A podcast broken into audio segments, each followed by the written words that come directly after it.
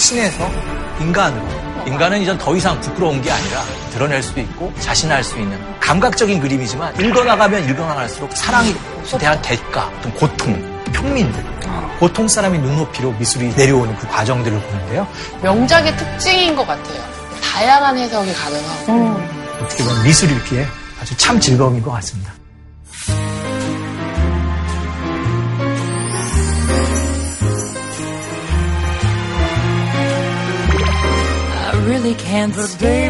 와, 스튜디오가 이제 정말 크리스마스 분위기로 아, 예. 느껴졌다. 네, 번 너무 좋다. 마치 산타 할아버지가 선물을 두고 가시는 줄. 맞아요, 맞아요. 오늘 산타 복장. 약간 나홀로 도둑 복장. 아이, 다들 저. 저희 소지품 조심해. 어 디 갔지? 어디 갔지? 아니, 그, 우리 차이나는 클래스는 매번 강연이 정말 끝내주지만, 네. 저는 또 개인적으로 지난주 강연이 굉장히 인상 깊고, 어. 맞아, 진짜. 어, 너무 제 스타일이었거든요. 어떤 그림이 가장 인상적이셨어요? 네? 어떤 그림이 가장 인상적이었어요? 아, 어떤 그림이요? 뭐, 정말 너무나 많은 그림들이 있었어요. 하나만 꼽기가 좀 그렇죠. 네, 주제마다 진짜. 복사해서 붙여넣는 것 같아요. 매번 어떻게 말하는 게 똑같아요. 네, 정말 너무 많은 그림 작품들이 있었지만, 예, 예, 어떤 작품? 시녀들이 시녀들. 진짜 좀 기억에 많이 남았고. 아, 시녀들? 맞아. 그, 그게 뭐였죠? 그, 그 사진 중에 칼로 이렇게 목을 베는 그. 아, 유디트. 바로 나온다. 유디트는 뭐, 모든 작가들이 한 번쯤은 다 그려볼 그런 소재가 그렇죠, 아닐까. 언니 진짜 지난주 감명 깊었나 보다. 미술에 평소에 관심이 많으세요? 아니에요. 기본 아니에요? 기본 상식 아니야, 유디트? 에? 여기까지 하겠습니다. 더 깊이 들어가면은 또 안 되기 때문에. 네. 오늘은 또 어떤 미술 세계로 우리를 인도하실지 많이 기대가 돼요. 오늘은 우리의 그 고객님 안 오세요? 김 고객님. 네. 지민 씨가 지난주에 hard carry 하셨잖아요.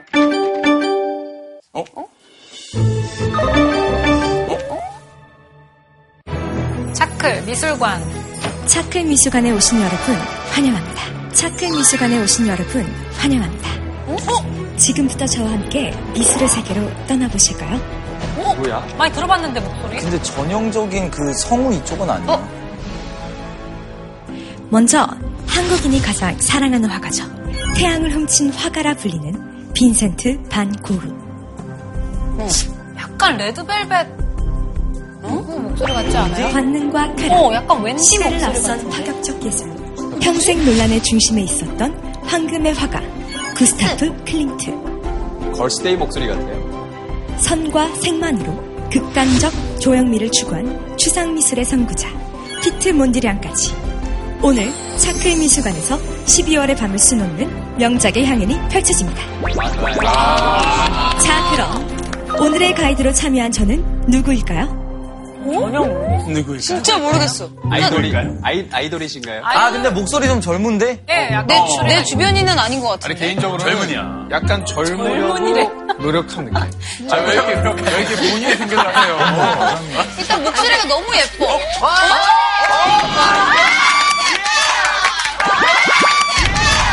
너무 예뻐.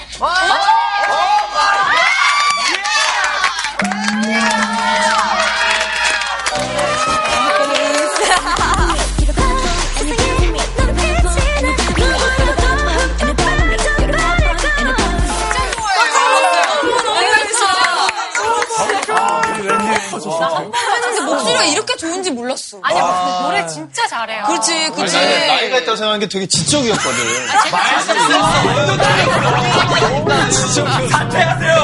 대박이다. 자, 우리 웬디 씨 소개 좀 받을게요. Happiness 안녕하세요. 레드벨벳 웬디입니다. 아, 스튜디오가 더 예뻐졌네. 아니 요즘 미술관이나 이런 데 가보면 이렇게 뭐 이정재 씨나 그 유명 연예인들이 좀 도슨트처럼 이렇게 설명해주고 약간 좀 그런 게 있는데 웬디 씨가 이렇게 목소리로 설명을 해주시니까 진짜 더 좋았어요. 그쵸? 네.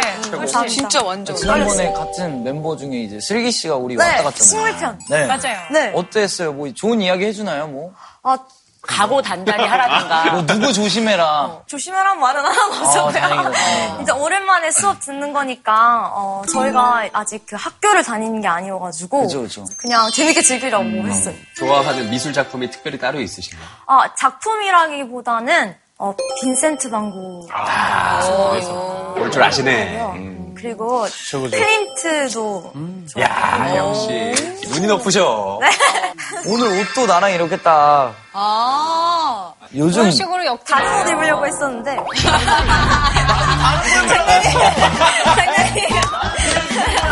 무슨 어, 그럼 오늘 선생님을 네 그럼 이제 선생님을 모셔볼까요? 저와 함께 큰 소리로 불러주세요. 선생님.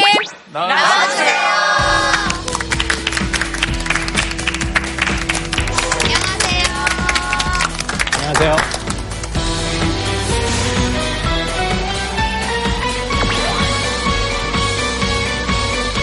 지난 1회도 정말 좋았거든요, 선생님. 참 재밌게 봤는데, 선생님은 또 강연하시면서 어떤 느낌이셨어요? 어, 지난 수업은 저한테도 아주 독특하고 아주 특별한 시간이었어요. 그러니까 대부분 강연을 해보면은 이 반응이 없습니다. 그런데 차클에서는 질문이 넘쳐나고 리액션이 좋으니까 이게 너무나 행복한 거예요. 그래서 아, 이게 매번 이런 강연을 할수 있으면 얼마나 좋을까 그런 상상도 해봤습니다. 자, 그러면 지난주에 이어서 또 미술 강의가 이어질 텐데, 오늘은 또 어떤 주제로 저희에게 재밌는 미술 세계를 알려주실 건가요? 어, 지난주에는 르네상스를 시작으로 신에서 인간으로 대상의 표현이나 소비 계층이 변화하는 과정을 저희가 살펴봤습니다. 네. 어, 오늘은 근대 미술과 현대 미술의 그 쟁쟁한 대가들 마네, 모네, 고흐, 클림트 어, 이런 작가들이 남긴 불후의 명작을 중심으로 미술 이야기들을 한번 재미있게 이어가도록 하겠습니다. 네, 미술 틀을 깨다입니다. 우리 예, 지난주에 봤던 그림들을 한번 보면서 오늘의 강의 이야기로 한번 들어가 보도록 하죠. 벌써 많이 익숙해지셨죠? 모나리자, 나폴레옹, 한 소녀 이런 작품들을 저희가 지난주에 봤습니다. 그런데 이 작품들의 공통점이 있습니다. 너무 옛날 거. 사람을 위해 자세히 잘 표현했다. 인물만. 맞습니다. 수백 년 동안 미술은 분명히 알아볼 수 있는 구체적인 대상이 있었습니다. 사람이 있거나 동물이 있거나 사물이 있었습니다. 그런데 현대로 오면서 그림이 어떻게 변했냐 하면은요. 아, 아, 짠 이런 겁니다. 이런 그림을 보면 우리는 기본적으로 당황할 수밖에 없습니다. 네. 대상도 없고 읽어낼 것도 없고 찾을 것도 없습니다. 저거 그냥? 물감만이 있어요. 그냥 쭉 물감만 뿌리고 마치 거 우리 아이 첫 그림 같습니다. 예. 뭘 그렸는지 정확하게 뭐예요? 모르겠어요. 저런 거면 뭐 나도 뭐 잭슨 폴록 할 수 있을 것 같아. 이런 우리 당혹스러움을 오늘 수업을 통해서 한번 풀어보려고 하는데요. 이 미술에서 이 미술로 넘어가는 과정, 이것들이 오늘 강의의 가장 큰 주제이기도 합니다. 아. 그러기 전에 제가 질문을 하나 던져보겠습니다. 질문 잘 보세요. 제가 물감이에요.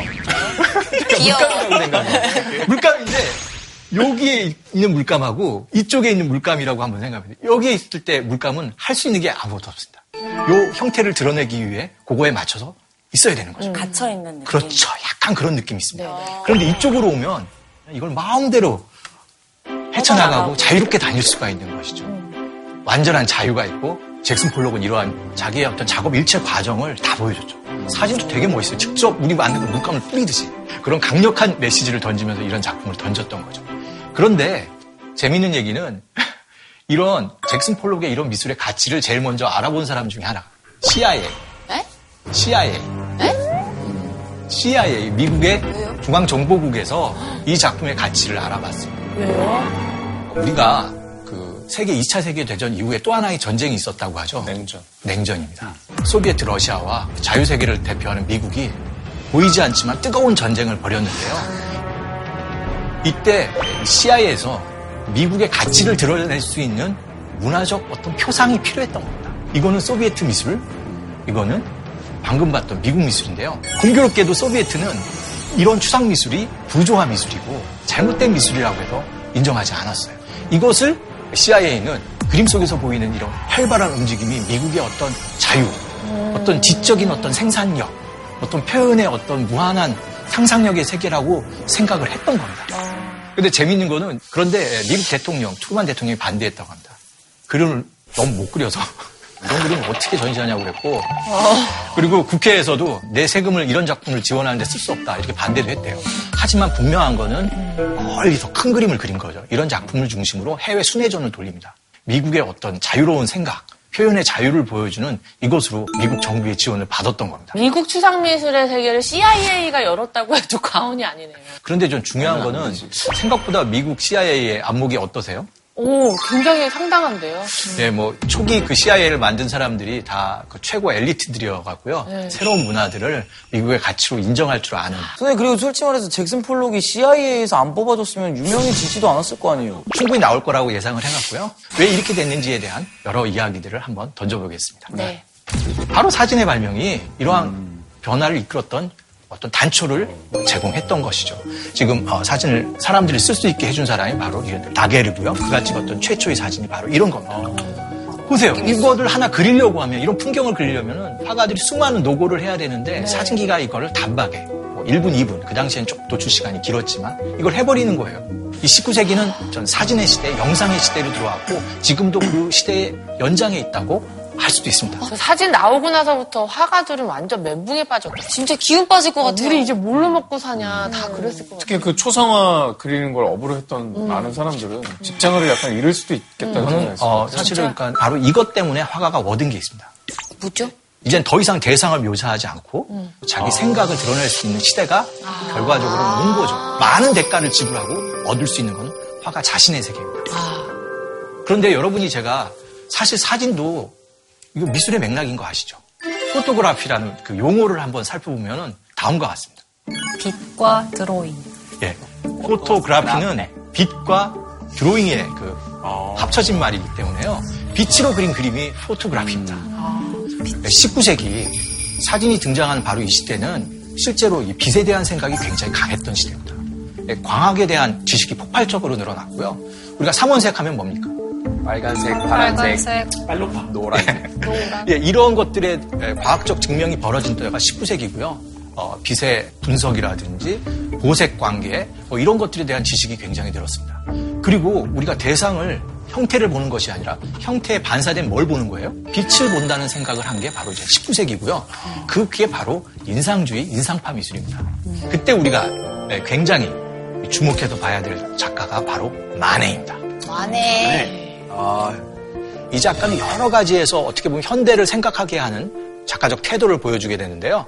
어, 이거 너무 유명해. 이거 풀밭 위의 점심 아닌가요? 맞습니다. 어 떻게 알았어? 밑에 써 있는 제목을 정확하게 맞추시는 거예요. 잘, 잘, 잘 봐. 정말 글을 잘 읽네요. 못 봤어, 못 봤어. 사실은 이 작품을 보면서 어, 사람들은 매우 당혹했습니다. 이 작품은 그 당시에 사람들이 봤을 때 너무나 받아들이기가 곤란한 거예요. 왜? 너무 좋은데? 풀밭이 있는데 남자들은 지금 정장을 입고 있고요. 근데 그 앞에 있는 여인은 벌거벗은 몸이에요. 저런 편하지 상황이 않아요? 누드 자유인. 사실 이 그림은 그런데 루브르에 걸려 있었던 이 그림을 자기 식대로 새롭게 예, 그린 그림이라고 할 수가 있습니다. 예, 베네치아의 티치아노가 그린 그림으로 알려져 있는데요. 예, 풀바지의 콘서트라는 작품입니다. 여기서도 보면 예, 남성들은 옷을 입고 있고 맞은편에 예, 여인 둘은 옷을 벗은 상태로 있습니다. 근데 왜 그러는 거예요? 이거는 지금도 수수께끼 같이 해석이 안 되고 있습니다. 실제로 이 두 여인은 정령이거나 이 세상 사람이 아닌 것이죠. 네, 저 그렇게 해석했어요. 네, 그래서 이 남자는 이 분들이 눈에 보이지가 않는 거예요. 근데 이들이 연주를 하고 있는 거고요. 그런데 이것도 여전히 하나의 해석일 뿐이고 굉장히 수수께끼 같은 그림입니다. 이 당시 그 베네치아에서 이 그림이 그려질 때 굉장히 독특한 일련의 어떻게 보면 신세대들이 있었다라고 해요. 독특한 시를 읽고 자기들만의 어떻게 보면은 새로운 문화들을 이끌었다고 하는데요. 그들의 새로운 정서를 드러낸 거라고 하는데 재미있는 거는 이 그림이 박물관에 걸리면 사람들이 너무나 멋진 예술이라고 생각을 하는 거예요. 그런데 풀바지의 점심을 딱 보면 이거 뭐야 그러는 거예요. 외설이라고. 외설이라고 그러고 있을 수도 없는 그림이고 여러 가지 비판을 받았습니다. 사실은 굉장히 유사한 구도 아, 배치가 굉장히 똑같다고 할 수 있는데요. 어떻게 보면 과거의 그림을 새롭게 해석한 게 만의 시도였는데 근데 왼쪽 그림을 수용했다면 오른쪽 그림도 수용할 수 있어야 되는 것 같아요. 근데 좀 문제는 왼쪽 그림을 수용했는데 오른쪽 그림을 받아들이지가 않는 겁니다. 왜냐면 좀 편한 뭐랄까 자세인데? 티치아노의 그림은 인물들이 다 다른 데를 보고 있어서 좀 화풍도 그렇고 좀 더 신이라고 해석할 여지가 좀 남아있는데 만해의 그림 같은 경우엔 너무 여자가 정면을 응시하고 있고 인간과 함께 같은 것을 응시하니까 저 사람도 인간일 것이다라는 자연스러운 해석이 들어가게 되는 것 같아요. 말하자면 우리가 지난주 수업에서 신의 세계에서 인간의 세계로 네. 변했는데 도리어 인간이 등장하니까 우리는 부담스러운 네, 맞아요. 그림 속에서 어떤 신화와 판타지를 원했는데 저 풀바디의 점심에 등장하는 저 인물들이 실제로 만해의 지인들, 그 상류층 사람들, 진짜 실존하는 사람들이었대요. 그러니까 이게 사람들이 다른 세계가 그림 속에 있어야 되는데 바로 현실이 들어와 있는 거예요. 근데 우리는 지금 이런 부분을 충분히 쉽게 얘기할 수 있는데 그 당시 사람들의 미술에 대한 기준으로 봐서는 받아들일 수가 없습니다. 사실 이 그림은 살롱이라는 곳에 그 당시에는 프랑스 국가에서 지원하는 가장 중요한 미술 전시회가 있었습니다. 화가들은 반드시 그 살롱이라는 국전에다 작품을 내서 거기서 인정을 받아야 결국 화단에서 이름을 얻어갈 수가 있었습니다. 그러니까 문학으로 치면 신춘 문예 당선이 돼야 맞습니다. 이렇게 등단을 하는 거죠. 기존에 있었던 미감에 자기가 설명될 수 없는 새로운 그림을 그리기 시작했는데요. 다음 그림을 보시면 더 강력합니다. 네. 이 그림은 실제로 살롱전에 입선을 했습니다. 근데 이쁘다. 하지만 막상 걸렸지만 사람들이 온갖 비난을 다 받았습니다. 이 당시에 일반적으로 여성 누드는 이런 겁니다. 비너스의 탄생을 그린 이런 그림인데요. 거의 조각처럼 몸 깨끗하고 아주 에로틱한 표정으로 그리는 게 그 당시에 살롱이라는 국전에 가서 벽에서 기대할 수 있는 그림은 이런 그림이었어요. 그런데 이런 그림을 만화가 드러낸 겁니다. 진짜 너무 현대적이다. 예. 진짜 다들 왜 이렇게 여서, 여자 벗은 몸 그리는 걸 좋아하시는지. 어떻게 보면은 어, 성적 판타지고 포르노그라피적인 속성이 있는 거지만 이것들이 그것만으로는 이해가 될 수 없다는 거죠. 이것들을 뭐 신화의 이야기라든지 그걸 통해서 어떻게 보면 이야기를 좀 더 지적인 영역으로 끌고 가야 되는데 문제는 만화의 그림에 그런 게 없다는 겁니다. 너무나 도발적이고 여기서 보이는 이 만화의 주인공의 여자는 꽃을 달고 있거나 목에 목걸이 같이 저런 장식들 이게 너무나 어떻게 보면은 그 당시에 홍등가의 여인처럼 보일 수밖에 없었습니다. 특히 이 고양이 같은 경우는 아주 그 코드인 거죠. 그러니까 사실 이 그림에 대한 비난은 굉장히 강력해서 그림을 떼다가 뭐 뒤에다 버렸다 다시 그런 얘기가 있을 정도로 그렇고요. 실제로 이 올림피아를 조롱하는 이런 사파가 신문에도 딱 씁니다. 봐도 조롱하는 것 같네. 마네 씨 부인인가 보다 이러면서 어, 이번 그 살롱전에 꽃이네요. 제일 중요한 건 빨리 목욕을 하셔야겠어요. 뭐 이런 조롱도 합니다. 그게 바로 뭐냐면은 아까 봤지만 누드 미술은 굉장히 아름다운 신체, 깔끔한 신체가 드러나야 되는데 마네의 그림은 어떻게 보면은 그 저속한 여인이 그림 속에 뻔히 우리를 드러내면서 쳐다보면서 있는 것도 문제지만 신체 그리는 그 붓터치 하나하나가 굉장히 거칩니다. 이런 것들이 사실 그 당시에 미감을 굉장히 또 어떻게 보면 자극했고 사람들을 갖다가 너무 당혹하게 만들었던 거죠. 근데 그게 만의 의도 아니었나요? 이제까지 여성의 벗은 몸을 그냥, 어, 되게 감탄하면서 감상했지만, 그냥 마냥 편하게 감상할 수 없는 그런 정서를 의도했다고 볼 수도 있는 거 아닌가요? 결과적으로 의도한 겁니다. 이 그림을 우리가 지난번에 봤던 그림하고 거의 봤다. 너무나 똑같죠. 사실은. 마찬가지입니다. 우리는 이 작품을 우르비노의 비너스라고 불러요. 이 그림은 신화. 신화이고 비너스라고 부르면서 왜 내 그림은 그렇게 인정 안 하지? 그런 얘기가 있습니다. 이 드러내는 방식, 이 작품 하나로 마네가 question mark를 던진 거죠. 그러면서 바로 클로드 그래서 모네. 모네가 나옵니다.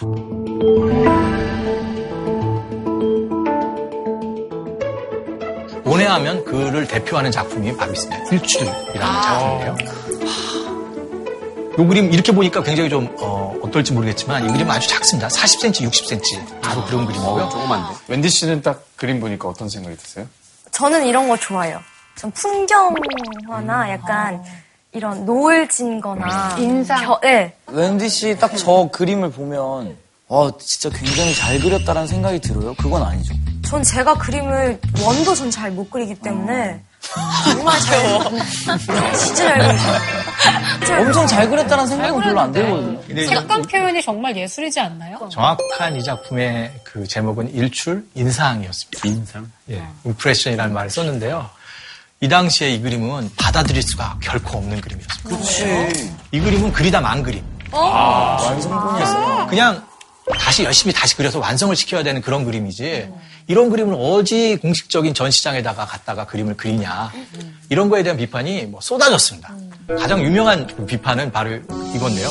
그 당시 어떤 비평가가 뭐라고 했냐면은 본질이 아니라 인상을 그렸다라고 얘기했어요. 드리겠습니다. 근데 칭찬 아닌가요, 이거? 의도였는데 인상파라는 말이 생겨요. 욕이 칭찬된 거지. 그러니까. 맞습니다. 바로 그렇습니다. 사실은 이 당시에는 그림이라는 건 본질에 다가가야 되는데 그것이 아니라 인상이라고 얘기를 했던 거거든요. 근데 이 사람들은 처음에는 이걸 비판이라고 생각했는데 점차 이 말을 너무나 좋아한 거예요.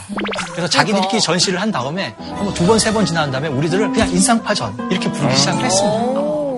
그래서 이제 인상주의가 나오게 되는 건데요. 이 그림을 한번 보시면 에, 모네가 부인과 함께 해변을 놀러 가서 바캉스를 즐기는 거기서 그려진 그림인데요. 이 그림을 보면 어떠세요? 현장에서 그려졌다는 느낌이 오세요? 네. 예. 어, 난 약간 그 snapshot인 것 같다고 생각해. 어. 그렇죠. 폴라로이드 느낌. 그렇죠. 어떻게 보면 중심도 없고 갑자기 우리 순간 우리 눈에 들어온 그 순간 같은 것들을 잡아내고 있다는 것도 네, 기존의 네. 미술하고 완전히 좀 다르다고 할 수 있습니다. 치마 이야기 일세대. 찍어 찍어래. 기울도 약간 인스타그램 찍어 찍어. daily 소통 맞팔. 근데 이 그림은 정말 현장에서 그려졌다는 단서가 있어요. 뭐죠? 직접 가서 보시면 더 잘 알수뭐 있는데요. 묻었어요? 터치가 거칠군요. 터치가 덧칠 뿐만 아니라 흙이 묻어 있나? 흙이 묻어 있나? 어떻게 그렇게 잘 아세요? 방금 의자를 제가 잠깐 보였는데요. 직접 가서 이렇게만 보시면 진짜 아, 그게 진짜 아, 모래가 가서 붙어 있습니다. 모네 네, 그게 막. 모래. 모래 모래. 네, 모네. 모네 모래. 모네의 모네. 극복하셔야 됩니다. wendy 씨 마음 편해지죠. 이제. 이제 마음 편해지죠. 괜찮으세요. 막 뜨고 있어요. 긴장할 필요가 전혀 없어요. 말 하셨죠? 모래가 선생님 그리다가 묻은 건가요? 아니면 일부러 묻힌 건가요? 들고 가다가 아니면. 아니면 뭐? 아픈 거 아니에요? 마지막에 이렇게 주워가지고 이렇게 떨어뜨린 거 아니에요? 글쎄, 날아온 걸까? 나라온 걸까? 저도 잘 모르겠어요. 아마 그 순간에 아마 바람이 불었든지 누가 지나갔든지 중요한 거는 현장감입니다. 저건 또 우리는 물을 지금 우리 야외 스케치를 하거나 현장에서 그림 그리는 게 너무나 당연한데요. 네. 그때는 이러한 그림 그리는 태도는 거의 없었습니다. 밖에서 그림을- 그림 그리는 게. 네, 밖에서 그림을 그리더라도 결국 완성을 시켜야 돼요. 어디서요? 스튜디오로 들어와서 여기서 그림을 그려야 되는 거였어요. 근데 지금 이 마네가 그린 모네의 장면인데, 아내가 모네를 아내가 그렸어요? 모네를? 그려서 모네 둘이 약간 친했어요? 친해요? 예, 모네는 이제 마네를 선배로 모신 거죠. 이런 오. 바로 이 출렁이는 물가에서 이런 그림을 그린다라는 것 자체가 이들이 얼마만큼 현장을 그리려고 했는지 이런 시도를 알 수 있는데요. 그런데 이거는 이들이 노력에 의해서 주어진 건 아닙니다. 그러면요? 그럼 뭐가. 다음을 한번 보시면 답겠습니다. 이게 뭐죠? 그러니까? 물감이랑 왼쪽은 뭐예요? 물감. 잉크 뭐 담는 건가? 이게 물감의 비싸서. 역사를 보여주는 겁니다. 아 물감의 역사. 예, 처음에는 튜브 물감이 없었던 건데요. 튜브 물감이 대충 1841년에 나오게 됩니다. 아, 그럼 그전에는 물감을 그럼 그 전에는 들고 다닐 수가 없네. 어떻게 물감을? 만약에 밖에 나가서 그림을 그리려면 집채만한 짐을 달면서 아, 일을 해야 휴대할 되는 수 있게 됐군요. 휴대가 안 되는 거예요. 갖고 다닐 수 있으니까 이제 밖에서 그림을 그릴 수가 있는 거군요. 여기서 보시면 이젤도 경량화됩니다. 접이식 이젤이 이때 막 나와요. 파리는 변화의 시대였고요. 새로운 도시가 만들어지고 와, 아니 기차도 엄청 빨리 움직이잖아요. 기계 문명에 의한. 변화를 이들이 알았던 거죠. 튜브 물감이 나오고 이제 휴대가 가능하다. 나는 현장에서 그리고 거기서 완성할 수 있는 시대가 왔다. 좋네. 그런데도 이전 이걸 못 느끼는 사람도 있었고 이 변화를 느끼고 탔던 사람들이 바로 인상파였던 거죠. 아 진짜 인상적이다. 좀 얼리 어답터들이었군요. 기술적. 먼저 빠른 한 발. 그야말로 얼리 어더타가 돼갖고 현장감을 살리고 어떻게 보면 근대화되는 시간에 맞춰서 그 속도에 맞춰서 새로운 미술들을 아주 인상 깊게 남겼던 사람들. 아, 전 여행 갈 때 그 모네가 그 지베르니 마을에 저는 다녀왔었거든요. 아 가셨어요? 예, 그래서 꽃밭도 보고 그랬는데 그런 풍경을 너무 좋아하는 게 느껴졌어요. 거기서 작품들 보면서. 모네는 처음에는 특히 문명이라든지 도시 생활을 많이 그리다가 이 노년이 되면 약간 좀 내면적으로 바뀌게 됩니다. 마지막에 지베르니에 가서 모네가 주목한 거는 수련. 이것들을 집중적으로 그리기 시작합니다. 수련이죠. 연꽃. 연못. 바로 이 집인데요. 이제 모네는 완전 인정을 받아갖고 돈도 많이 벌어서 이제 큰 집을 짓고 큰 스튜디오를 어, 결국은 파리 인정받았군요. 그렇습니다. 호빗집 같은 근데 이제 호빗집. 평소에 가면 저기에 사람이 한 500명이 저기 아, 저렇게 있습니다. 볼 수가 없구나. 그렇게는 아무도 볼 수 없죠. 뭐 미술을 찾는 애호가들이면 여기를 꼭 가죠. 가서 보시면 바로 이러한 풍경들이 아. 네, 그 실제로 이 그림 속에 있는 장면들이 지금도 그대로 그 앞 정원에 있습니다. 근데 자리에서 그래서 사진 찍는 분들 되게 많아요.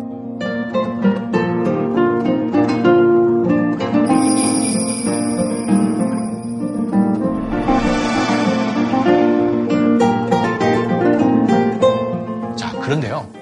인상파 그림들은 기본적으로 인상이지만 대상을 그렸습니다. 형태를 그리려고 했기 때문에 인상파 그림들은 어떻게 보면 전통적인 회화의 마지막을 장식했다고 할 수가 있습니다. 그런데 인상파에 그렇게 많은 영향을 받았지만 인상도 포기하고 오직 자기 안에 어떤 세계를 그리려고 한 작가가 나오게 됩니다. 그게 바로 그 유명한 반 고흐입니다.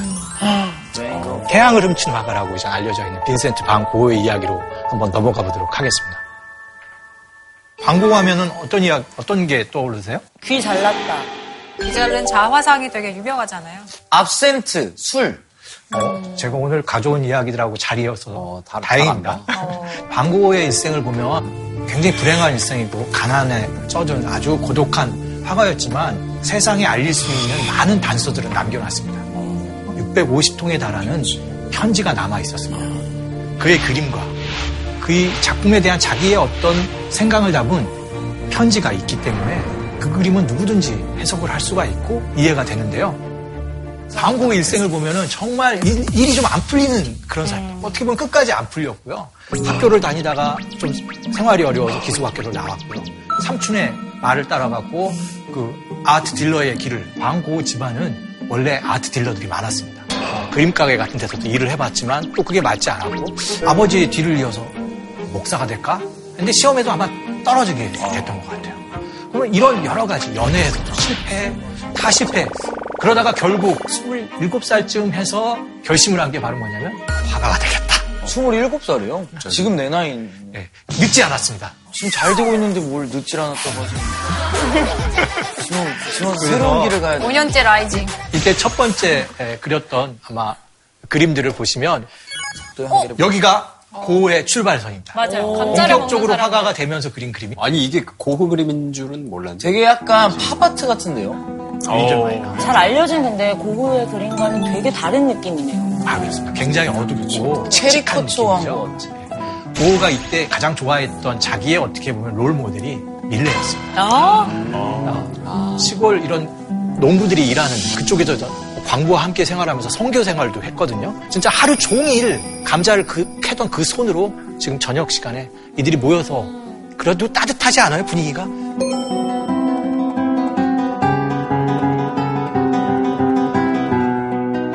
굉장히 좀 종교적인 부분들이 있습니다. 앙고는 이제 동생의 저 얘기를 듣고 네덜란드 시골에서 그림을 그리다가 드디어 파리를 가게 됩니다. 아, 모던 도시를 가게 되는 거죠. 그래서 파리의 풍경을 그린 모습인데요. 아직 우리가 알고 있던 빈센트 반 고흐의 색채라든지 강렬한 어떤 인상들은 예, 드러나 있지 않습니다. 그래도 하늘은 뭔가 그 붓질 모양이 나오면서 어, 약간 반고흐 같은데? 라는 느낌이 들긴 하거든요. 반 고흐는 정말 물감 회사 사장들이 제일 좋아할 화가들 중에 하나입니다. 아, 많이 짜셨나요? 물감을 진짜 많이 써야지 입체적으로 보이거든요. 좀 배워보니까 정말 덕지덕지 바른다는 느낌으로 거의 그렇게 그려야지만 이게 입체감이 나오더라고요. 단가가 높겠네요. 그 방고는 사실은 에, 미술대학을 전혀 다니지 않았습니다. 하지만 여러 학원에서 그림을 좀 배우는데요. 한 번은 물감을 너무 많이 써서 그 선생님이 그 나가라고 한 적도 있을 정도로 물감을 흘리도록 이렇게 썼던 그런 화가이기도 하죠. 4살 어린 동생 태호는 이미 아트 딜러로 명성을 얻고 있었고요. 그 아트 딜러인 동생을 통해서 소위 네트워킹이 가능한 거죠. 싸게 이제 업자 가격으로 이제 물감을 구입했군요. 그럴 수도 있고 더 중요한 거는 많은 작가들을 만나게 됩니다. 그 주변에 바로 누가 있었던 거예요? 인상파 화가들하고 사귀기 시작한 거죠. 그야말로 힙스터가 되는 겁니다. 와. 드디어 망고 적지 않아요? 약간 색채가 살아나는데요. 망고가 인상파 화가들을 만나면서 색채를 쓰기 시작합니다. 근데 뭔가 일본 그림 일본 같은데요? 일본의 영향도 좀 받았나 봐요. 어, 그러네. 이때 일본의 그 판화 우키오헤라고 이제 판화가 프랑스에 이제 소개되기 시작했던 거예요. 그런데 거기서 보이는 강렬한 색채에 대해서 망고가 굉장히 관심이 있었습니다. 그래서 그 작- 향기 영감이 저거 팔던 분이에요. 어떻게 보면은 아까 얘기했던 망고에게 물감을 아주 저렴하게 제공했던 분이 이 탕기 씨입니다. 부인은 굉장히 그걸 싫어했다는 얘기도 있는데 그 분을 그린 이분은 물감을 팔지만 돈이 없으니까 화가들에게 그냥 그림을 받아갖고 이 사람의 집에 가보면 거의 인상파 지금 은 얼마나 그걸 가, 지고 있었으면 아마 대단한 아마 컬렉터였을 텐데 탕기 영감의 후손들은 무엇이고. 아이고 탕- 탕진하고 있겠네. 반 고흐의 꿈은 일본을 가는 거였어요. 아시아에 대한 뭔가 그런 뭐라고 판타지. 판타지가 있지 않았어요? Japonesque 미술이 다 오리엔탈리즘. 예, 반 고흐 하면은 뭐 떠오르는 이미지 노란색 해바라기 태양 이거 아니에요? 아, 맞아요.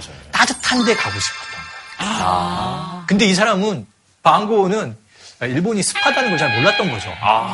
그래서 일본에 가고는 싶은데 너무 멀고 뭐 그러다 보니까 생각한 데가 있었어요. 한국이요? 하이티. 한국 갔으면 참 좋았을 텐데. 네. 남부 프랑스 아를로에 아를로 이제 가게 됩니다. 1888년 아를로 떠나게 되는데요. 자기의 작품을 한껏 예, 뿜어내는 그 시기가 열리기 시작을 합니다.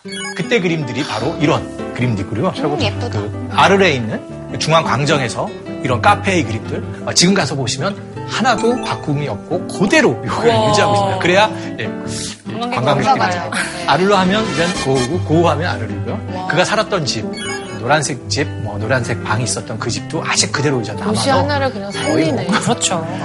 방고가 이 문화 상품입니다. 그 색채 자체가 조금 많이 따뜻해진 느낌이 있어요. 네, 그런 것들이 날씨가 좀 정말 중요하네요. 사람 성격에. 그리고 근데 막상 이 아르레 가서는 굉장히 당황했던 것 같습니다. 성격도 약간 외골수이고 고립된 화가가 맨날 그림 그린다고 왔다 갔다 하니까 동네 사람들은 또 얼마나 이상하게 봤겠어요. 그지 장사하고 있는데 저기서 그리고 있어요. 그렇지. 사실 앙고우는 이때 동생에게서 생활비를 받아서 그림을 그립니다. 동생은 성공한 아트 딜러다 보니까 형에게 좀 계속 생활비를 보내고 앙고우는 아마 그런 어떤 죄의식 때문에 동생한테 편지를 쓰면서 나 꼭 성공할 거야. 뭐 이런 얘기도 굉장히 많이 씁니다. 그리고 내가 그림 그리는 거는 너한테 나와 함께 벌이는 사업이야. 뭐 이런 얘기를 하면서 스스로 난 성공할 수 있어 이런 것들을 계속 열망은 하죠. 이때 또 어마어마한 그 편지를 동생 태호와 주고받습니다. 그걸 갖다 이- 어, 맺어줬던 사람이 바로 그의 우, 우편 배달. 배달부 아, 조셉 롤랭인데요. 외롭게 거기서 혼자 사는 이 청년에게 여러 가지 도움을 많이 주고요. 현재에 적응할 수 있도록. 그런데 여러분도 그렇잖아요. 객지에서 너무 살다 보니까 이제 친구가 그린 거예요. 친구가. 그래서 파리에서부터 알고 있었고 자기랑 약간 비슷한 처지에 고갱을 오라고 계속 얘기를 합니다.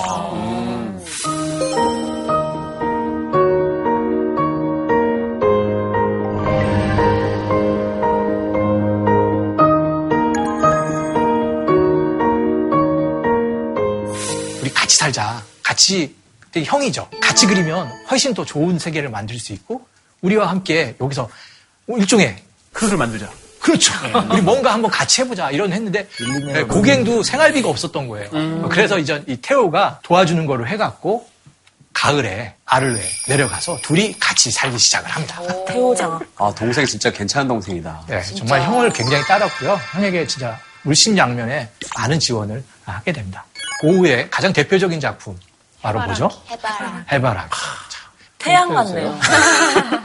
고갱이 온다니까 신이 나갖고 막 이런 그림을 가- 그려주면서 방에다 막 꾸며주고 했던 건데요. 방에 그래서- 꾸며준 거. 네, 진짜 그 친구가 머물 수 있는 조그만 재밌는데 이것을 그리는 과정도 다 편지로 동생한테 씁니다. 나 오늘 해바라기를 그리기 시작했고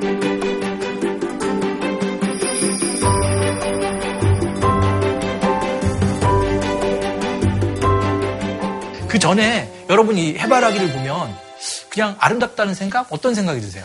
집에 놓으면 풍수지리상 되게 좋다고 들었어요. 네, 왜? 해바라기가 현관 앞에 해바라기 그림이 있으면 돈이 잘 들어오고. 수기가 저런 거에 진짜예요. 보니까 이게 젊은 사람이 그런 거를 이렇게. 어, 나 그래서 샀는데. 둘다 불가 그린 거죠. 근데 왼쪽은 되게 밝아 보이고 신나 보이고 꽃잎도 많은데 오른쪽은 시들시들하고 꽃잎도 많이 없어진 것 같아요. 해바라기라는 것 자체가 저렇게 꽃병에 담겨서 실내에 있으면 안 되는 종인데 햇빛을 다 보지도 못하고 굉장히 우울하고 축축한 느낌이 드는. 아, 이 차클 수업이 너무나 이게 그 격조가 있어서요. 고급지죠? 너무 고급진 것 같습니다. 풍수지리 나오고. 뭔가 엄청 찢었네요. 풍수지리는 저도 몰랐어요. 네, 제가요? 소변이가 있으시니까. 방금 아까 얘기했듯이 해바라기가 꽃병에 있다 보니까 어떤 일이 벌어지죠? 자꾸 죽어가는 거예요. 시들어가는 거고요. 어떻게 보면 꽃이 갖고 있는 숙명과 같은 그 일생을 그때 보여주는 거죠. 이 그림을 쭉 놓고 보면 피고 지고 피고 지는 과정들이 다 보이게 됩니다. 17세기 네덜란드 회화에서 등장하는 그 꽃 그림은 그냥 꽃 그림이 아니라 어떻게 보면 굉장히 종교적인 명상이나 죽음에 대한 어떤 경고, 그거에 대한 묵상을 알리는 그런 그림이었던 겁니다. 방고우는 확실히 네덜란드 화가예요. 네덜란드 꽃 그림에서 보이던 그런 어떤 종교적 메시지를 현대적으로 다시 해바라기라는 꽃을 통해서 다시 드러내고 있다는 점에서 현대가 계속 과거와 대화하면서 어, 나가고 있다는 걸 알 수가 있습니다. 선생님, 근데 왠지 해바라기 고우의 그림에서는 단순히 그냥 인생이 뭐 덧없는 것이라기보다는 덧없긴 한데 그 와중에 되게 불태우고 있다는 느낌? 이런 게 있는 것 같아요. 그가 예전에 하겠던 얘기는 나는 내 그림을 그리는 꿈을 꿨고 나는 내 꿈을 그린다. 그거는 뭘 그린다고 그랬죠? 자기 자신을 그린다고 했습니다. 사실 이 그림을 보면 전통적인 꽃 그림이라고 보면 너무나 좀 놀랍죠. 모든 색 톤이 놀랐습니다. 어떤 날은 전체적인 색깔 톤이 하늘색, 파란색으로 바뀌는 날도 있어요. 자기의 느낌과 표현으로 바꾸게 됩니다. 대상에서 추상으로. 왜 현대미술의 기원을 고우로 잡냐면은 이런 어떤 대상에서 벗어나서 자기의 어떤 심리, 자기의 느낌을 그림 속에 담는 것들의 어떤 시, 작의 출발점으로 고우가 자리하고 있는 것이죠. 드디어 고갱이 왔습니다. 생활비를 준다는 듯이 말해요. 고갱이 그린 고우의 모습입니다. 해바라기를 열심히 그리고 있죠. 어떻게 이 그림을 보면은 고우와 고갱의 관계가 좀 보이십니까? 결, 결말을 알아서 그런지 모르겠지만 예, 고우가 별로 기분이 나, 안 좋았을 것 같습니다. 어, 어떤 점 때문에 그래요? 고우가? 어, 얼굴이 사실 좀 사진 찍으면 다시 찍어줘야 될 것 같은 어떤 그치, 저거 다시 찍어야지. 내려다보고 있는 예, 예, 예. 시선이 위에서 아래로. 아, 이때 이미 고갱은 약 간 명성을 얻고 있었습니다. 그러니까 와, 고우는 아, 이거 이런 표현은 듣보잡이라고 그러죠. 이름도 없는 화가가 자꾸 내려오라고 하고 형형 그러면서 따르기는 하는데 외로운 고우의 마음은 알겠는데 고갱은 별로 이렇게 조금 그렇게 마음에 쉽게 와닿지는 않았던 것 같습니다. 이런 것도 보게 되면 이미 조금 약간 내려다보고 있는 그런 모습들이 보이죠. 고우가 고갱을 그린 걸 한번 보시겠습니까? 네. 이거는 사실 직접 그린 거 만드는 아니에요. 고우가 자기 의자를 그리고 하나는 고갱이 자주 앉는 의자를 그렸어요. 둘 다 고우가. 둘 다 고우. 둘다 고우가 그린 그림인데요. 두 그림의 차이점이 어떤 것 같아요? 어두운데요, 일단 고갱을. 고갱 의자가 더 좋은 거고. 이게 담배와 촛불이 다 있는 걸로 봐서 뭔가 아, 고흐가 일단 자기가 노란색을 좋아한다는 게 많이 티가 나요. 고갱 의자는 삐뚤어졌잖아. 불좀 알겠다. 빌려달라는 거 아닙니까? 고흐는 그래도 고갱을 되게 높게 본 것 같아요. 의자가 좀 더 비싸 보여요. 그 막 카페트도 깔려 있고. 저건 약간 좀 저렴한 의자 느낌인데 이쪽은 그래도 컬거리도 약간. 디테일이 좀 있잖아요. 이쪽은 정말 좀 어떻게 보면 어떻게 해요? 안 방금. 담배 한 대 탁 피고 와갖고 의자 위에 탁 던지고 뭔가 좀 이렇게 자유로운 영역이지만 이쪽은 밤, 밤 늦게까지 책도 읽고 마음 채우고 뭔가 좀 생활이 좀 다른 뭔가 고상하네요. 그렇습니다. 우리가 뭐 다 아는 이야기이긴 하지만 이 둘의 관계는 60일도 되기 전에 파경에 이르게 됩니다. 여러분이 잘 아는 그 사건인 거죠. 고우가 이제 발작이 심해져서 귀를 자른 겁니다. 고갱이 얼마나 잔소리했으면. 듣기 싫어. 아마 뭐 이야기는 아, 뭐 자화상을 열심히 그리고 있을 때 고갱이 툭 말을 던진 거죠. 귀가 너무 작다. 그런 거예요. 그래서 잘라서 보여줬다는 거예요. 어머머머머. 하여간 뭐 그 이야기는 너무 가지 여러 가지가 있습니다. 잘라서 자기 여자친구한테 보냈다는 무섭다. 별 이야기가 있는데 이거는 스스로 어떻게 보면은 그 심리적인 불안 상태가 극도로 어, 심해졌고 삶을 계속 좀 억누르고 있는데요. 그때 그린 그림이 바로 이 붕대를 심지어 면도칼로 자르지 않았나요? 맞습니다. 그게 언제 벌어지냐면 12월 23일이에요.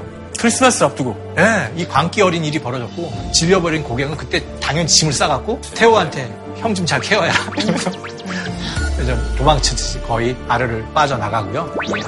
이제 완전히 잡고자기에 빠진 고독에 고독에 빠진 방고우는. 정신병원에. 됩니다.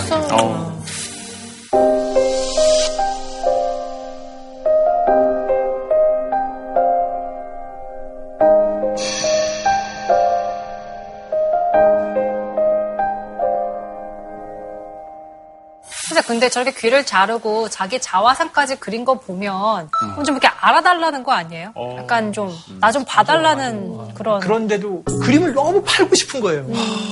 근데 동생은 잘 나가는 태호, 맞아. 태호는 잘 나가는 아트 딜러인데도 못 팔았나요? 분명한 거는 하나는 확실히 팔았고요. 화가가 삽니다. 화가는 화가를 알아보기 때문에 아마 좀 더 살아 계셨다면 더 많은 아마 아, 주목을 받았을 텐데 그 이후에는 아주 급속하게 가격이 올라가거든요. 그 후에 가격이 이렇게 오른 거라면 그야말로 뭐 놀라울 만큼 아니, 그러니까 왜 그걸 죽어야만 그러냐고.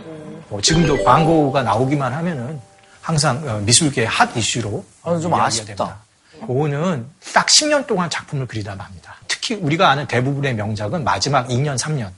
아르르에서 어, 파리로 다시 돌아온 다음에 주변에 있는 시골로 가서 치료받는 그 두세 달 때 그 명작들이 쏟아져 나오죠. 그런데 정말 이 화가예요. 이 정신병원에 들어가 있어도 빈 방 하나 겨우 얻어갖고 거기서 끊임없이 그림을 그립니다.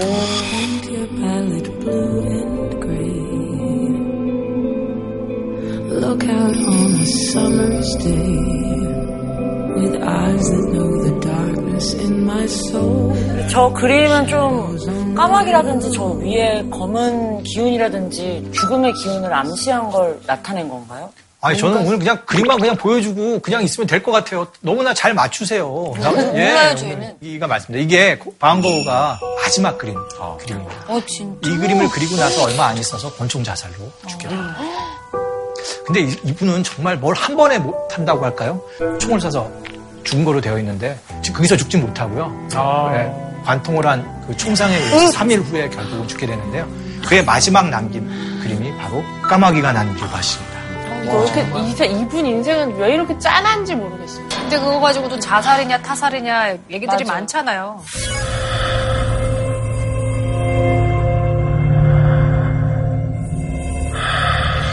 He made me so angry. He, he called me an artistic fraud.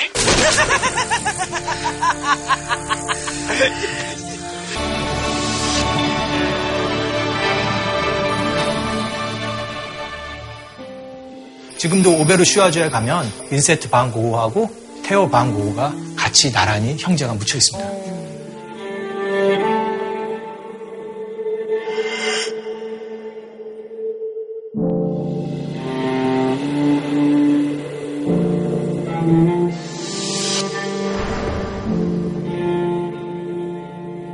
질문을 하나 던지도록 하겠습니다. 이거는 설문을 조사해서 완벽히 수치화된 건 아니고요. 영미권에서는 거의 인정하는 건데 국내에서도 아마 크게 다르지 않을 겁니다. 대학 기숙사에 갔어요. 여러분이 볼 수 있는 그림은 다음 세 가지일 가능성이 매우 높습니다. 일단 두 개는 알겠다. 뭔지 느낌이 느낌이 오는데 1위는 압도적일 거 아니야. 보던- 아니 1위는 너무 압도적이잖아. 아, 전 세계 인지도 그림 1위. 그건가? 레오나르도 다빈치 그거 아니야? 최후의 만찬? 모나리자. 아, 레드벨벳 레드 포스터. 레드벨벳 포스터. 영미권이래요. 무국회 설교. 절규를 왜 넣어? 절규가 왜 있는 거야?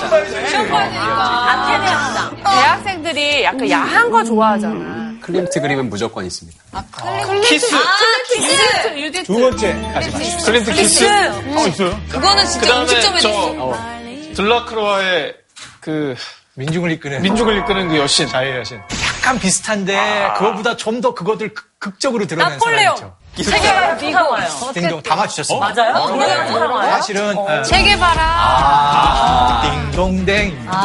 어떻게 보면 이렇게 해석해 드릴 수 있을까요? 아까 시험의 공포. 그치. 하지만 크게 보면은 미래에 대한 공포. 아마 체게바라 같은 경우는 그 대학생들이 가지고 있는 아이콘. 저항의 상징. 저항 같은 것들을 상징하고요. 저건 세 번째 아까 얘기했던 클림트 같은 경우는 어떤 연하와 사랑에 대한 판. 그냥 저는 야해서. 샤브집에 있어. 어떤 연하와 사랑에 대한 판. 그냥 야해서. 샤브집에 있어. 저, 저 그림 생각해보니까 깜짝이야. 왜왜왜 뭐 뭐. 저거 내 뮤직비디오에 나와. 저희 아니, 죄송한데 왜냐면, 아니, 본인 뮤직비디오 나오면 이 정도 맞춰야 되는 거 아니에요? 이게 그게 뮤비팀이 뒤에다 무슨 그림을 하나 냅뒀는데 카메라 감독님이 이렇게 보더니 그게 어떤 거야? 야 저거가 키스를 하고 있으니까 너가 저 모양을 신용을 하고 있어봐 해서 아 뭐 저런 그림을 따라하래 했는데 저게 저기 있네 저게 저게 저기 저기.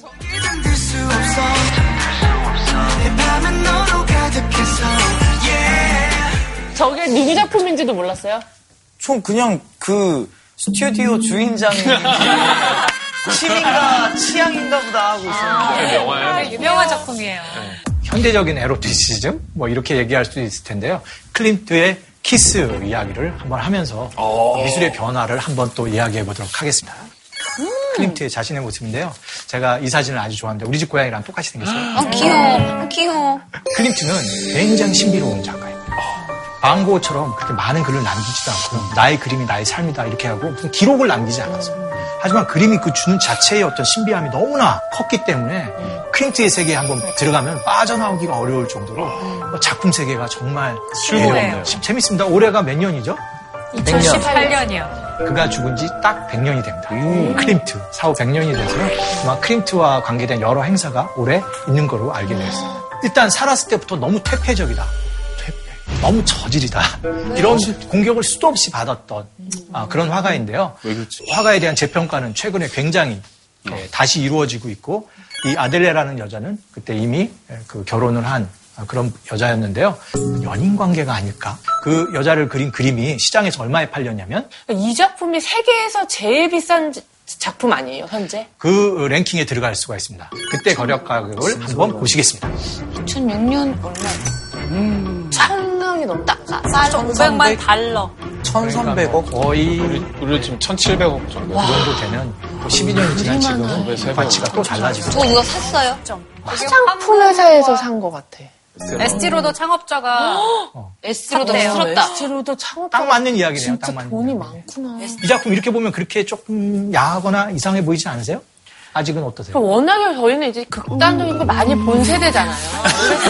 그래서 감흥이 없는데. 그 100년 전에는 굉장히 외설적이었다고 평가됐을 것 같아요. 감흥이 없. 이런 느낌은 어떠세요? 이것도 별거 아니에요? 이것도 별거 아니에요? 이거로 좀 약하면 다음을 한번 보여드릴까요? 계속 얼굴이 똑같아. 진짜 가장 섹시한 이벤트가 아닌가. 현재까지 여러분이 만약에 이 제목을 안 보고 봤으면 깜짝 놀랄 거예요. 이 여인이 그 구약에 나오는 전에 막 얘기했던 유디트. 그 유디트를 이렇게 그린 거예요. 목 자르던 그 유디트를 여인이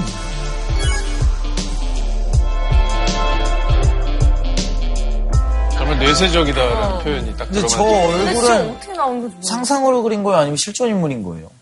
아까 그림 그림이랑 얼굴이 닮은 것 같아요. 음, 맞아. 같은 정말 이 아델레. 그, 예, 맞습니다. 아델레의 초상입니다. 정말? 딱 아델레. 예. 오. 어, 아까 그 모든 그림이 다 이 사람 얼굴이네요. 이렇게 보니까.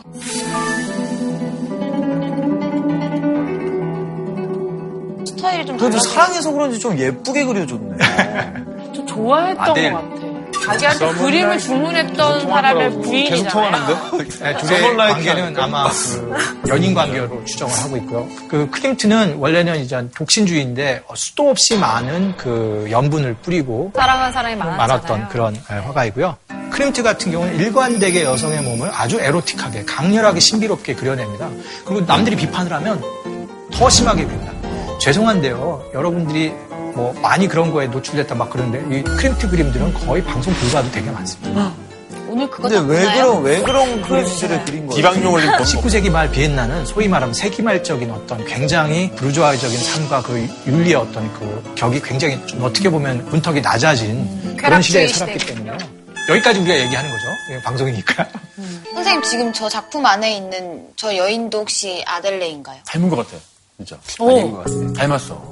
이수사의 큰 논쟁입니다. 아델레야. 닮았어, 오늘. 확대 좀만 시켜주시면 안 이렇게 돼요? 해서 봐, 머리 이렇게. 형이 닮았어. 어, 왠지 지금 흉내 내시는 거예요? 아니 얼굴 좀 이렇게 몰래. 정면으로 보려고.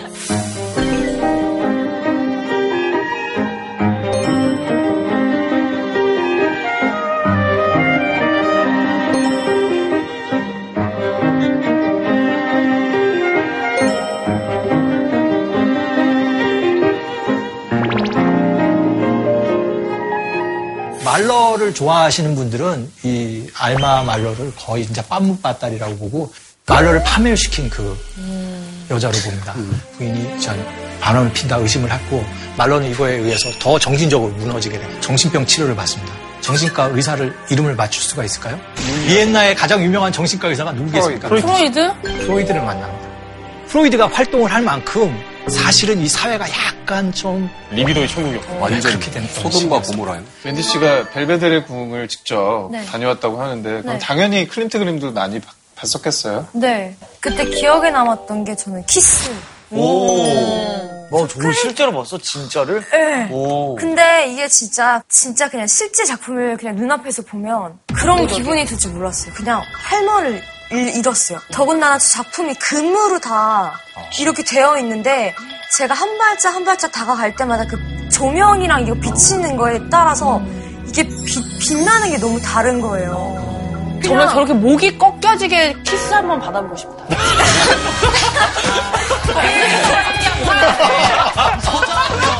정도 키면 한기범 아니면 서장훈 있어. 장훈이 형 할 수 있을 것 같아. 클림트 키스 한번 재현해봐야겠다. 그저 그림이 되게 컸어요.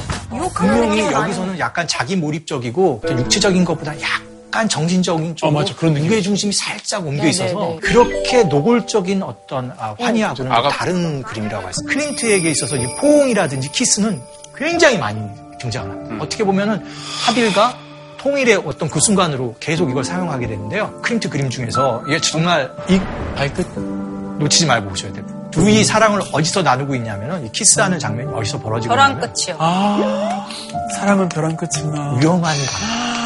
아, 위험한 관계. 어떻게 보면은 알 수 없고 굉장히 불안한 그런 것들을 아, 이런 표현을 통해서 암시를 줬던 불륜이네, 불륜. 그죠? 아 그렇게까지는 아니고 갑자기.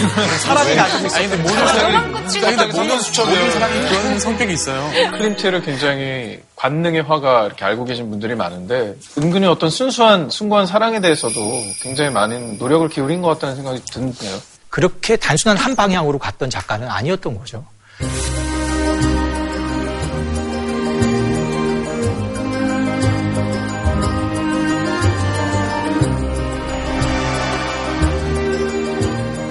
좀더한 발 한 발 우리가 오늘 얘기할 현대 미술로 다가가고 있는데요. 이 현대를 다가왔을 때 그 느낌을 표현하는 가장 중요한 작품을 이제 잠깐 보도록 하겠습니다. 무슨 그림이죠? 절규의 어떤 느낌이 오십니까? 좀 아방가르드하다. 어잉? 하는 느낌이 드는데. 저는 근데 아방가르드 아방가르드 하는데 아방가르드가 무슨 뜻이에요? 아방가르드는 원래 이게 불어인데요. 전쟁이 벌어졌을 때 맨 앞에 서서 그 전쟁을 이끄는 특수부대, 엘리트 부대를 얘기할 때 이게 아방가르드라는 말을 쓰게 되고 약간 난해하고 예술도 약간 그런 걸 저희는 아방가르드 한문으로 치면 그리고 이제 왜 전위적이다. 과장된 그런 것들을 아방가르드라고 하죠. 결과적으로는 그렇게 되는데요. 끊임없이 실험을 하고 그 실험을 통해서 미술의 범위를 넓혀가는 그런 작가들을 우리가 아방가르드 작가라고 할수 있는데요. 다가올 미래에 대한 어떻게 보면 우리의 두려움 이런 것들을 표현하는데 뭉크의 절규 이상 가는 작품은 제가 보기에는 찾기는 좀 어려울 것 같습니다. 피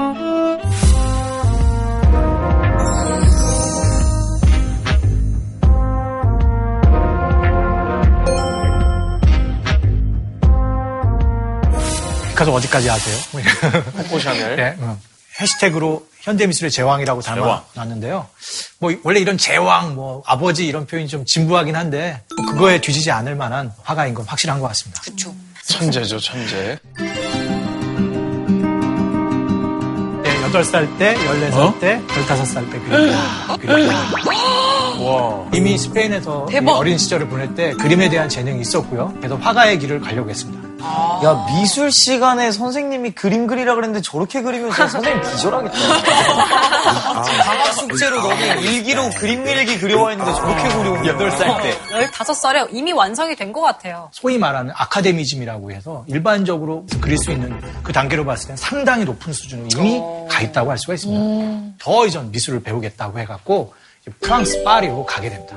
소위 그 피카소가 우리가 기억하는 가장 중요한 단계가 여기서부터 시작합니다. 청색 시대라고 하는데요. 실제 그림을 보면은 완전히 다 푸른 톤으로 되어 있습니다. 어떻게 보면 느낌이 어떠세요? 차갑고 추워요. 사람들 막 옹송 그리고 있고 쓸쓸하고 춥고. 그림들이 다 웅크리고 외롭고 고독한 그런 그림인데요. 아니 파리에서 무슨 일이 있었길래 저렇게 변했을까? 친구가 자살을 합니다. 삶이 너무 피폐했고요. 몽마르트 근처에다 집을 얻었는데 골방에 가려- 갇혀서 그림을 그렸는데 그 와중에 친구도 잃고 자기 스스로도 자살을 생각할 만큼 굉장히 고통스러운 시간을 보내면서 그린 그림들이 바로 이 피카소의 청색시대 그림들입니다.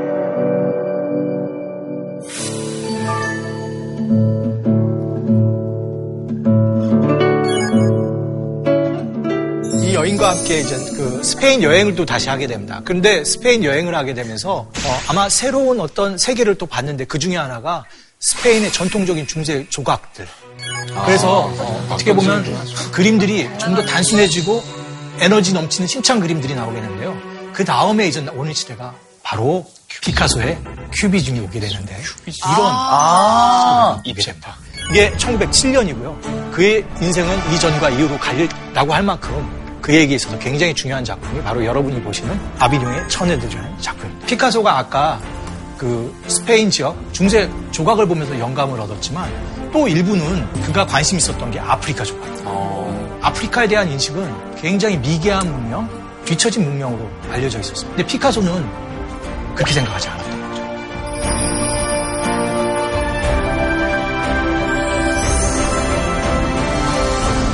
이 제목은 그 동료가 또 지어졌는데요. 아비뇽의 처녀들이라는 것은 아비뇽에 있는 처녀가 아니라 바르셀로나에 있는 홍등가의 이름입니다. 보통 아비뇽의 처녀들은 올림피아가 다섯 배로 늘었다라고 사람들이 봅니다. 아까 봤던 한 명이 누드가 아니라 다섯 명의 여인이 눈을 다 번쩍번쩍 튼 다음에 우리를 강하게 노려보고 있는 겁니다.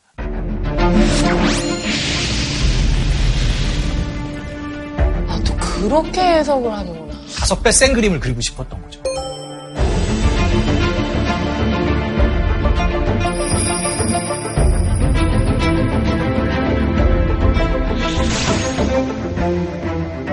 어느 그림이 더 아방한지.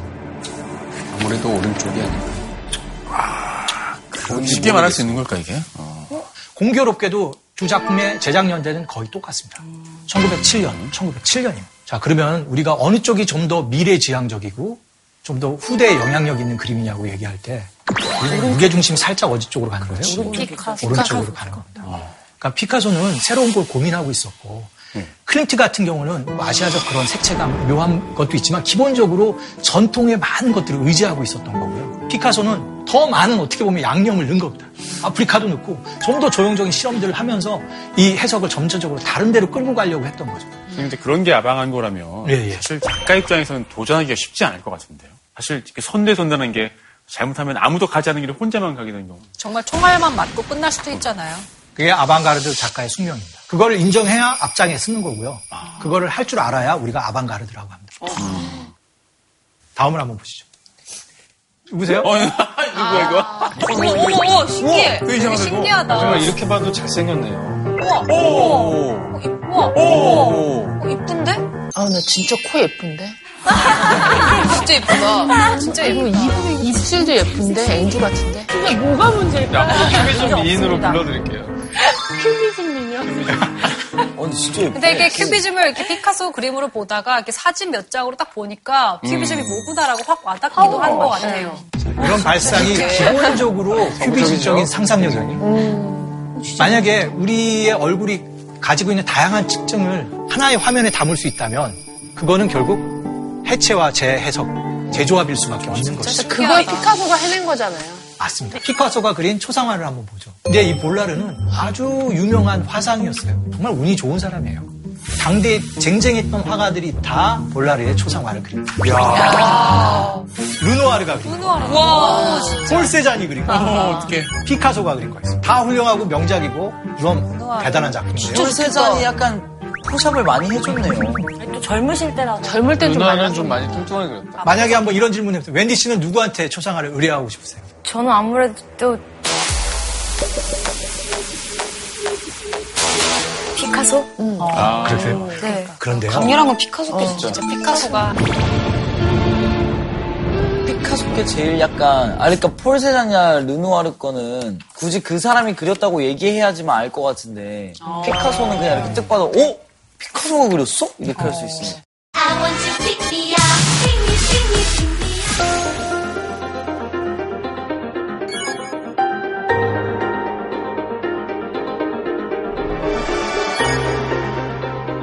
혹시 피카소가 한국에서 금지된 작가였다는 거 아세요? 에이. 피카소가 그 이름을 얘기하면 예, 법에 걸렸던 시대가 있습니다. 피카소 물감을 만든 회사가 문을 닫게 되는 겁니다. 피카소 크레파스를 만든 사람을 입건? 판매 중지하고 입건했습니다. 아, 입건까지 할 일이. 네. 코미디언 나오는데요. 네, 곽규석 씨가 네. 이런 토크쇼에서 피카소가 그림을 잘 그린다 해갖고 조사를 받습니다. 이게 바로 언제 벌어졌더냐면 1969년 박정희 정권 시절이네요. 네. 피카소가 아까 그 큐비즘에서 끝났다면 제가 이렇게 흥분해서 강의하지는 않을 겁니다. 그게 번민과 분노와 역사에 대한 어떤 도전의 그림을 한번 보도록 하겠습니다. 사이즈는 어마어마하게 크고 4m, 8m쯤 되는 엄청나게 큰 그림인데 스페인 게르니카에 있었던 실제 역사적 사건에 예, 근거하고 있습니다. 어마어마한 사망자를 발생시키고요. 무방비에 있던 양민들이 학살을 당한 겁니다. 추상 미술이지만 거기서 한 단계 더 나가서 왜곡시키고 비틀려진 그런 형태로 전쟁의 이야기, 전쟁의 공포를 담았습니다. 공간 시체가 널브러져 있고요. 여기서 보면 이건 누구예요? 반드시 죽은 아이를 안고 있는 엄마입니다. 엄마의 그 아까 어떻게 보면 우리 비명 소리, 절규를 다시 한번 들을 수 있고요.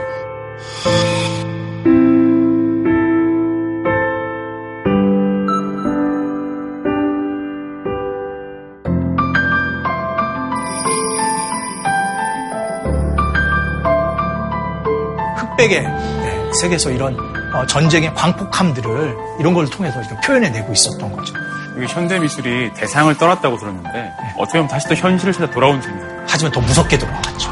그걸 더 강렬하게 비추고 있고 진실을 뭐 100배, 200배 더 우리 눈에 강하게 들어올 수 있다는 것들이 현대 미술가들이 만들어낸 굉장히 큰 도전이고 성과라고 할 수가 있습니다. 사실 제가 첫 번째 강의와 오늘 강의에서 이어질 수 있다는 것은 고전이든 명작이든 가장 중요한 것은 다양하게 읽힐 수 있다는 겁니다. 미술은 다양한 답들을 우리한테 던지라고 하고 다양한 생각을 하게 합니다. 한 가지 생각에게 가둬두기를 원하지 않는 것이죠. 제가 오늘 꼭 던지고 싶은 거는 약간 아 이런 세계도 있구나 애정으로 좀 다가가신다면 아마 현대 미술은 여러분의 아주 굉장히 흥미로운 어떤 세계가 되고 친구가 될 수 있을 거라고 저는 생각을 합니다. 감사합니다. 대로 미술에 대해 좀 어렵게 생각했던 분들이 오늘 강의를 통해서 또 미술에 대한 식견을 굉장히 넓힐 수 있을 거라는 생각이 드는데요. 어, 웬디 씨도 아티스트잖아요. 네. 오늘 수업 소감 어떠신가요? 일단 평소에도 조금 미술에 대해서 조금 관심이 있었었는데 이렇게 다양한 이렇게 작품들을 볼수 있어서 너무 좋았고 또 아, 가수로서 다양하게 느낄 수 있다는 것도 알 수 있어서 저한테는 뜻깊은 어, 그런 수업이었던 것 같습니다. 네. 감사합니다.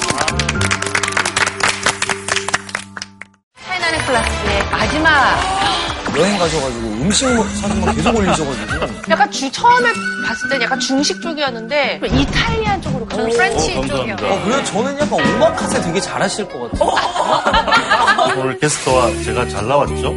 짝꿍이죠? 잘 거죠? 지난 100년 동안 왜 이렇게 먹어왔는 지 어떠세요? 일단 우리 밥 양이 많아요. 냉면 그릇 아니에요? 지금의 한 3.5배? 안주의 출발점. 갈비구이, 술국, 족발. 지난 100년 동안 형성된 음식을 우리는 마치 이제 오래된 음식이라고 생각하고 있기 때문에 100년의 역사를 알면은 한국 음식 전체의 역사가 보이고 왜 내가 이 음식을 너무 좋아하는가 하는 이야기들의 단서를 오늘 강의에서 풀 수 있지 않을까. 크리스마스 전 방송이잖아요. 네. 그럼 오늘은 뭐 질문사항을 산타 할아버지가 갖다 주시나요? 거의 그 분위기로 제가 설정했는데요. 오, 진짜요? 어, 주변을 좀 한번 쑥 살펴보시죠. 찾아야 돼 우리가? 이거 아닌가? 여기 웬디 씨 옆에 이렇게 상자들이 꽤 있는데. 뭐지? 아니야. 그 옆, 옆에 밑에 오빠. 저기 있습니다. 네, 저기 해바라기네. 아, 와. 아닌데요? 느낌 있어. 어, 귀여워. 네. 우와. 티셔츠, 어, 세상에. 백남 미술관 홍진경 씨 드리겠습니다. 덕원 씨.